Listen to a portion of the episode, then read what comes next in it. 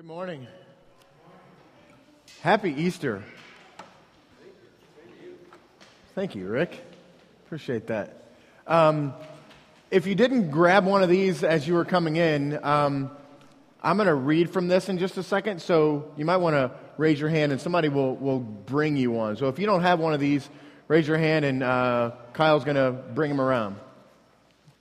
Looks like Kyle and Kelly. You get a brother sister tandem this morning, passing you uh, the Life in Chaos books. Um, and so it's, it's a new series and it's Easter, and we're going to launch into that. But I want to spend just a second thinking about this idea of, of life in chaos. It's, uh, the image that's on the front of the book is, also on the screen as well. But I want to like spend just a minute thinking about that. And so that, that red ball of stuff is representative of, of chaos. And, and we're living, you and I are living in a chaotic world. We're living a life of chaos. And the series is going to center around David.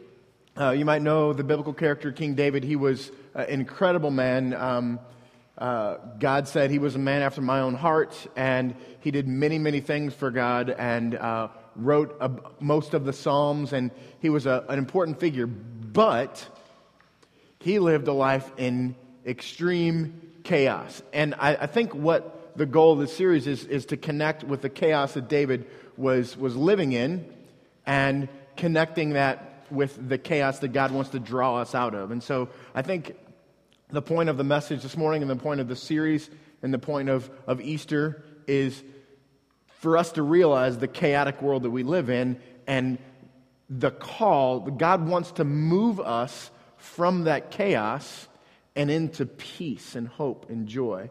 And uh, that's what I hope this series will do for us. So, Cooper, hit that next slide, the blank one. Uh, this is something I just realized this morning. I just connected with this as I was preparing. Uh, all of, like, this is uh, the slide that you're going to see with stuff behind it for the rest of the series, but it's, it's really interesting that that little bitty dot there in the corner. You remember our little red ball of craziness is chaos. And that's the North Church logo in the middle of that. Um, so we find ourselves, we are a people living in chaos together, striving to move out of that chaos and, and towards a peaceful, hopeful, wonderful God who did something as incredible as send his son to die for you, to move you out of that chaos and into peace and hope. And so uh, I don't want that little bitty image in the corner there to, to be missed. We're a group of people who God has called to at least be here today, and many of us to, to live life together, a life of chaos, a life amid chaos. But God wants to call us out of that. And uh, I'm super excited about the, the prospects of that. Uh, so if you open your, your little booklet there to page three, the top of that page is listed introduction. That first big paragraph, the, the second big paragraph that's there, that's what I want to read for us to kind of, when I say chaos and when we say chaos for the rest of the series, this is what we're talking about. Uh, says, For the purposes of this series, we will define chaos as any circumstance where we recognize we have no control over what is happening around us and where confusion and disorder reign. Here's where I hope we can all connect here because I think we'll, we'll find our, if we're really honest with ourselves and with each other, we'll find ourselves in the rest of, of what's written here. This means real life examples of chaos can range from raising two toddlers to dealing with a school shooting and everything in between, raising rebellious kids, a divorce, losing your job, family crisis from new in laws, moving across the country because of a job, the death of a loved one, racial tensions in our city, sexual abuse, church splits, persecution for our faith, political races, trying to engage someone who believes differently than we do are only a few of the situations that fit into this idea of chaos. Can we, can we like be honest enough with each other to, to say that we connect with, with probably a lot of those things, right? This, this is defining our worlds school shootings, racial tensions in our city, uh, church issues, family issues, moving, losing jobs, all these things we connect with in a, in a real way. The death of a loved one, all these things we connect with in a real way. And so we don't want to be dishonest to say it's Easter, let's put on our good clothes and pretend that we're not living in chaos. Because we are living in chaos, all of us. But the hope of Easter and the hope of, of this series and the hope of Scripture and the hope of Christ is that He wants to move us out of that chaos and into hopeful, peaceful life with Him. And I think that's where uh, God wants to, to draw us today. Um, so uh, let's, let's get into the, the passage. Um, we're in Acts chapter 2, and we're starting in verse 22 of Acts chapter 2. Uh, it'll be on the screen, but if you, if you don't have a Bible, we'd like to give you one. Uh, we've got some in the back for you, uh, but it will be on the screen as well. So let's, let's start in Acts chapter 2, verse 22. Um, we're going to slowly walk through these.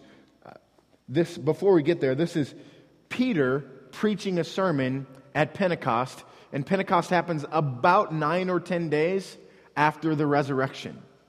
Okay?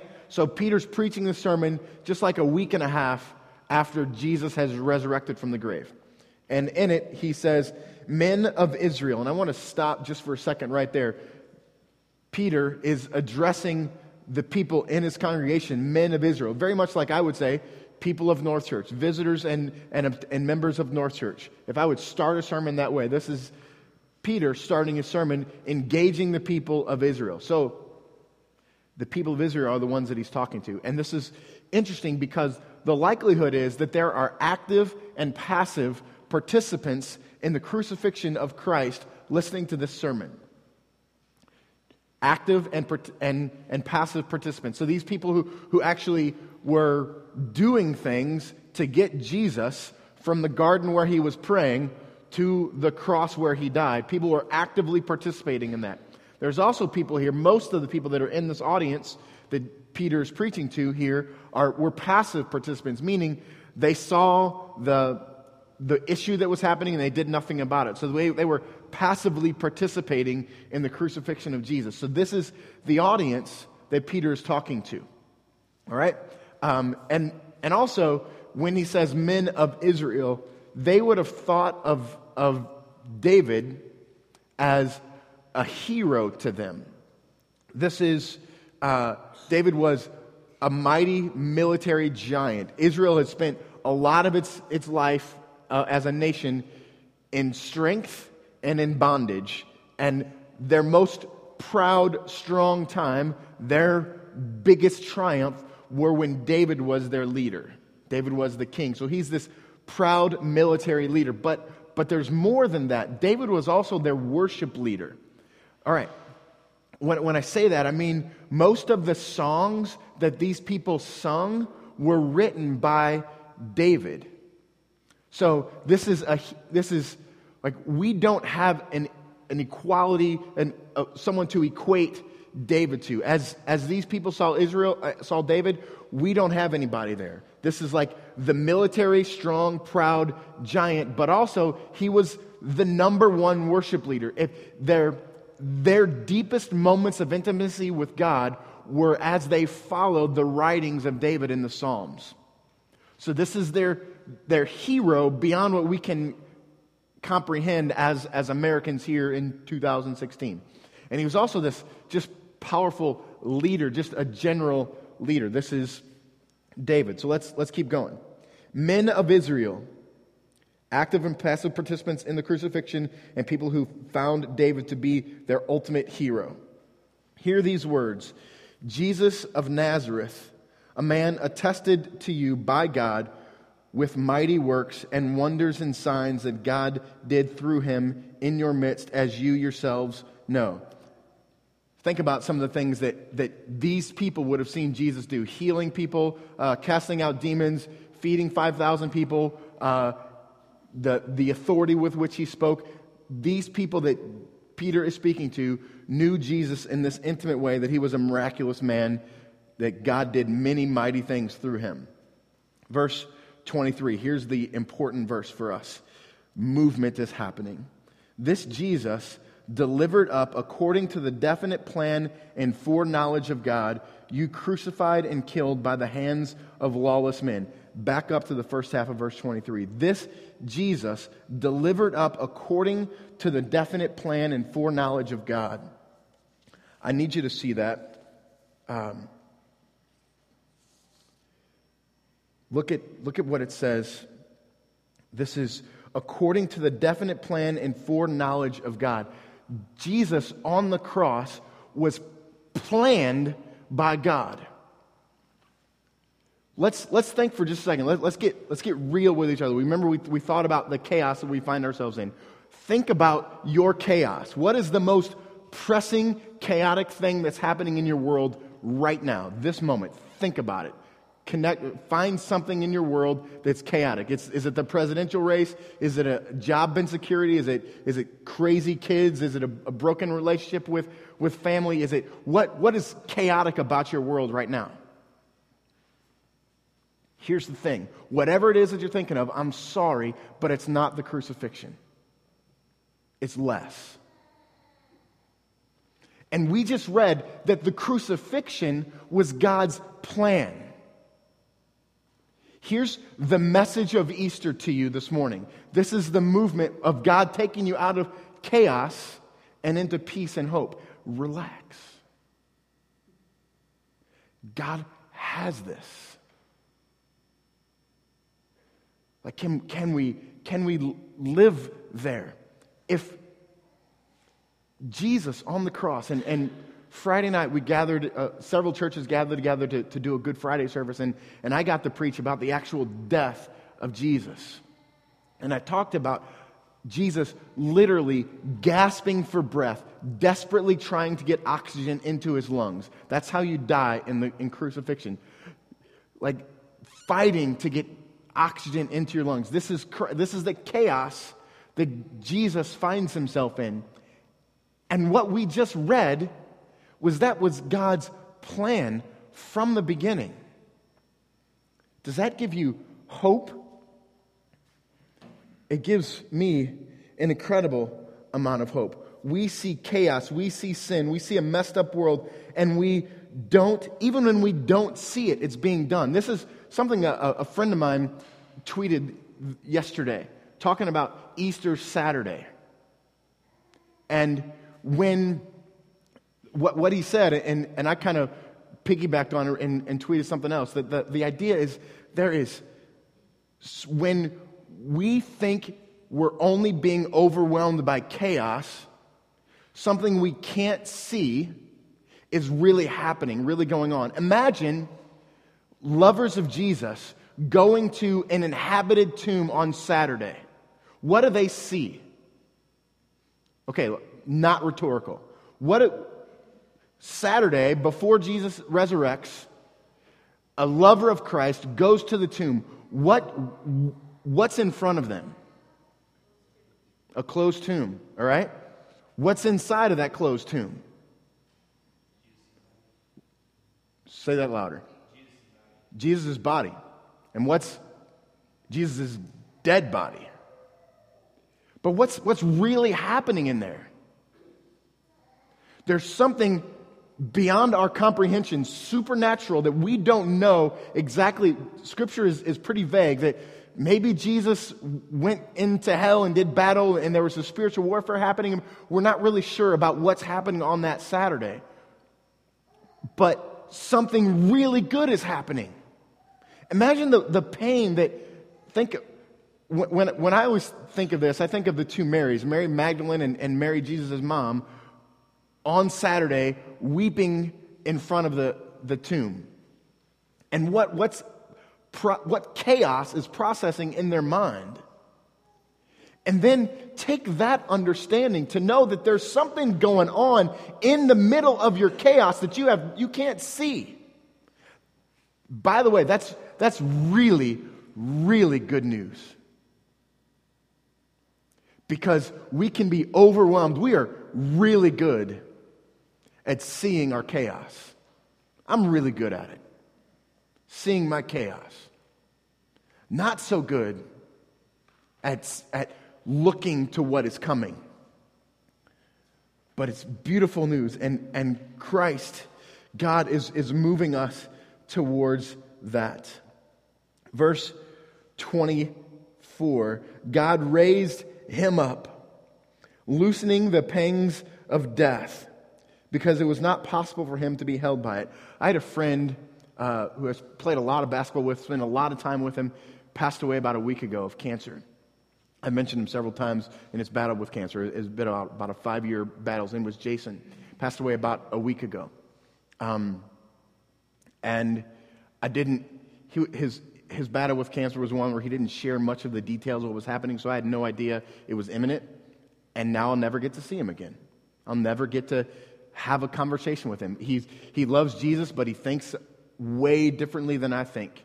And he sees the world way differently than I see the world. And, and our conversations were really good and really important and shaped me, and, and I think shaped him. We had these great conversations. I'll never, ever have one of those again. Do you know why? Because death has a grip, it's strong. I think of my grandfather. He was a he built houses, many houses, and he, he, he worked with his hands. He worked with wood. He was a, a, a major in the Air Force in Korea in World War II. Really important, big, strapping guy. And one of the things that he loved to do was pick on me and my brother. And we would walk near him at, like, at some point on Easter in my past, I would walk near my grandpa and he would grab me and he would grab my wrist right there. And I knew when he grabbed my wrist that someone was grabbing my wrist. And I was going to be there until he decided he didn't want me to be there anymore. I had no control of what was going on because he had this powerful grip. And it would be like I would kind of just go limp for a couple of minutes, thinking, all right, he's going to loosen up. When I feel him loosen up, I'm going to snap free. And I couldn't ever, even like he's not even grasping me hard. As soon as I would start, it would go stronger. This is what I think of when I think of a strong grip. But what we just read there in verse 24 is Jesus' resurrection loosened the grip of death. Like, that's really good news. Because death has a firm, firm grip. Verse 25 Actually, let's go back up because I want to read that verse again. God raised him up, loosing the pangs of death because it is not possible for him to be held by it. Like, I just want to laugh. Like, sometimes you laugh when things are funny, sometimes you laugh at things that are like, that's really cool. That's like death is incapable of holding our Savior. That makes me happy. We should be happy. We should be happier. Verse 25.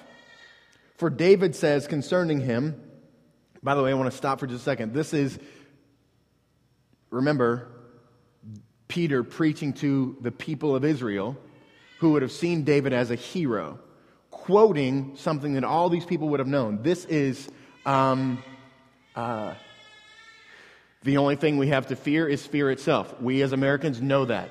FDR, right? Uh, we hold these truths to be self evident that all men were created equal. Declaration of Independence. We all know that, right? These people would have connected with these words just like we connect with those words. Because of who we are as Americans, we can. Uh, I have a dream that my children will. Uh, I'm, I'm losing it. that that my children will be judged by the content of their character, not the color of their skin. These are the things that our minds immediately connect with because of who we are and where we live and the culture where we find ourselves. These words that Peter's about to quote to these people would have been those same things. This is David is, is Martin Luther King. David is, uh, David is Theodore Roosevelt. David is FDR. David is Lincoln. David is George Washington. David is Thomas Edison. David is all of these people in one person to these people. He is this kind of hero. So he quotes David I saw the Lord before me. This is David writing to these people. I saw the Lord always before me, for he is at my right hand that I may not be shaken. Therefore, my heart was glad and my tongue rejoiced. Remember how happy we were when we just read that it was impossible for death to hold Jesus? This is what David was writing, moving these people towards worship. The point of David writing this was to move his people towards worship. For you will not abandon my soul to Hades, or let your Holy One, David is foretelling Christ coming, your Holy One will not see corruption. In other words, on Saturday, in that tomb where Jesus' dead body lays, corruption is not, we, we might be unaware of what was happening, but one thing we know for sure was not happening was corruption. His body was not being corrupted. You have made known to me the paths of life. You will make me full of gladness with your presence. Imagine these, this is, these are words that just roll right off the tongue of you for these people. God is, Peter is connecting their hearts to the joy that they would have felt because of David's words, their hero's words. But look at verse 29. This is more really cool stuff that makes you want to laugh. Brothers, I say to you with confidence about the patriarch David that he both died and was buried, and his tomb is with us to this day. Their hero, their ultimate hero, the, the likes of which our minds cannot connect with. This is every, this is the, the cultural hero, the military hero, the worship hero, everything, the greatest pastor the world has ever known the greatest writer the world has ever known, the greatest military leader the world has ever known, in one person, and we can go visit his grave today. We can't go visit Jesus' grave. You know why? Because it doesn't exist. It's empty. We can go see David's tomb. We can go see, I can go see J- Jason, my friend who died. I can go see his tomb because he's dead. Jesus is alive. That's Really good news, right? Such incredible news. You want to go see Martin Luther King's grave? You can. George Washington, Thomas Jefferson, Abraham Lincoln, JFK, Edison, Franklin, Elvis, Disney, Babe Ruth, Jackie Robinson, all of our heroes. They're all dead and have graves. Jesus is not dead. Your hero is not dead. Verse 30, talking about David, being therefore a prophet and knowing that God had sworn an oath to him that he would set one of his descendants on his throne, and Jesus was a descendant in the line of David. Verse 31, he foresaw and spoke about the resurrection of Christ, that he was not abandoned to Hades, nor did his flesh see corruption. This Jesus God raised up, and of that we are all witnesses. Jesus has been raised. Remember, Peter is talking to a group that actively and passively participated in the crucifixion of Christ. Now he's saying, You who passively or actively participated in that crucifixion, you get to experience the, the benefit of that crucifixion. Where's your chaos? In light of the cross. Do you see how God is trying to move you out of that and into hope? Uh, I happened upon a sermon by Jonathan Edwards this week, and this quote comes from that sermon. Our bad things, because of the resurrection of Jesus, our bad things will turn out for good. Our good things cannot, can never be taken from us, and the best things are yet to come. This may be the best thing you hear today. Our bad things will turn out for good. Just like Jesus here, as he dies, bad things turn out for good. Chaos. Forget about it. Because of the resurrection, bad things wind up good. Please know as we face bad things in this life, the death of Jesus was a heartbreakingly bad thing. Connect again with the Marys weeping at the tomb of Christ on Saturday. It's heartbreakingly bad. The Son of God killed by lawless men, abandoned by those that he gave his life to, and just completely abandoned by these people. Know that as you encounter problems, know that as you encounter problem people, that bad things will be turned to good. God's got a plan in it. And when you start to feel sorry for yourself, look at the cross. God's plan for you is to give you good, even when you can't see it. The second thing, our good things can never be taken from us. Here's a list of things that can never be taken from you your salvation, your redemption, forgiveness, grace, hope, peace, love, joy, communion with God.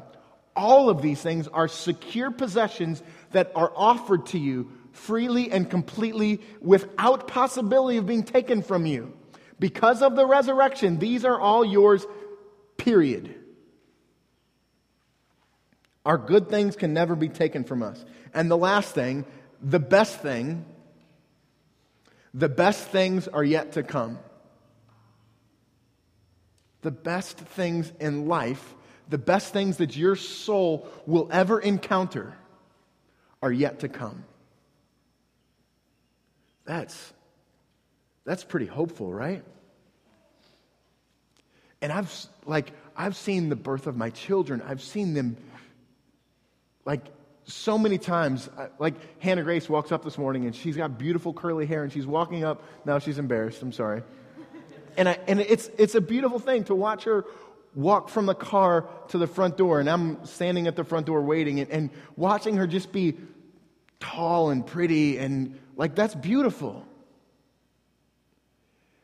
But it's nothing. Like I've, I've, I've seen the Grand Canyon. I've been on a, on a cruise ship where I can see nothing but ocean for as far as I can see in 360 degrees. I've seen the beauty of God. I've seen Niagara Falls. I've seen such incredible things. I've experienced wonderful love with my wife. I've experienced wonderful love with most of you. But the best is yet to come. All of those things are just a shadow, a glimpse of the reality that we will possess one day in heaven. It's glorious, right? Scripture says that no eye has seen, no mind has conceived what God has prepared for those who love Him. No eye has seen what God has prepared for you. The best things are yet to come because of the resurrection. This is your Savior. This is your Jesus. This is your hope. This is the call to move from focusing on the chaos that you find your, your life in and moving away from that into hope and peace and love and joy that you hold as a possession. This is the truth of the resurrection. Let's, uh, let's pray and get a chance to worship our God. Thank you, God, for the truth of Easter. Thank you, God, for the finality of Easter. Thank you, God, for the chaos that we find ourselves in. And thank you for your plan and design in that chaos.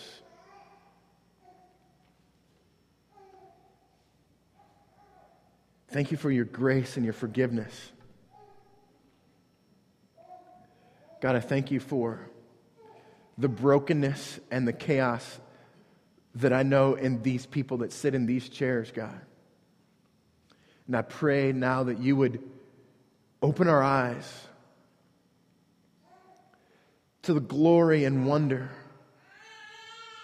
of all that your resurrection means. That bad things turn out for good, that good things can't be taken from us, and the best things are yet to come.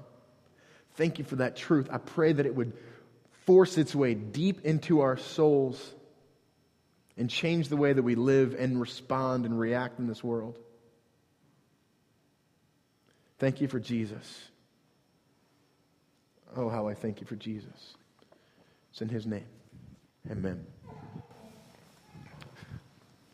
So, we're going to take some time to respond to the Lord. And if you've been around here at all, you know how this goes. But I really want to, I really want to say this. As we think about chaos, I just want to, I just want to get very personal and point at each one of you, so to speak, and say, where in your life do you find yourself in chaos? That maybe this morning, in the midst of the celebration and the nice dress and the, the party of Easter. Underneath the surface, there's a war. And it's crazy. It's chaotic. And there's shame. And there's sin. And the second you walk out that door, all hell breaks loose. And you lose the smile. I just want to look at you and say, when will you stop trying to fix your own chaos? So you can come to church on Easter. You come to church every Sunday. You could sing, celebrate. But you can go on living your life. I can go on living my life, trying to master and man the chaos of everything going on in my world and never truly recognize that there's a God who conquered the grave so that he could conquer the chaos in my life, not me. That's the celebration. And at times it's a painful celebration, right? But it's hopeful.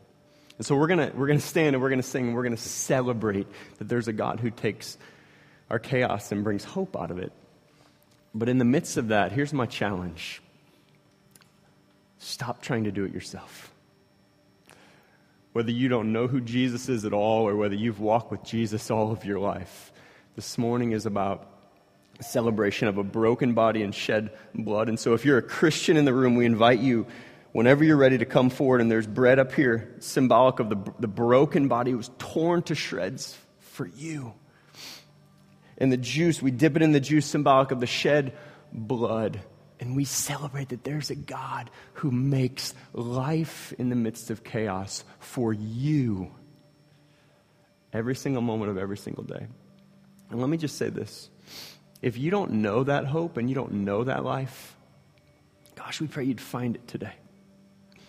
Gosh, the Bible says that if you confess your sins, He's faithful and just to forgive us our sins and to cleanse us from all unrighteousness. So we're, we're going to sing, we're going to proclaim, and we're going to partake of the Lord's Supper and surrender our hearts to the Lord. And if you want prayer, you want just, man, what, how do I navigate the chaos in my life? And you're to the point where you're like, I just need some help. Man, there'll be some people in the back that would just love to pray with you. So let's respond to the Lord. Let's worship Him for the God that He is.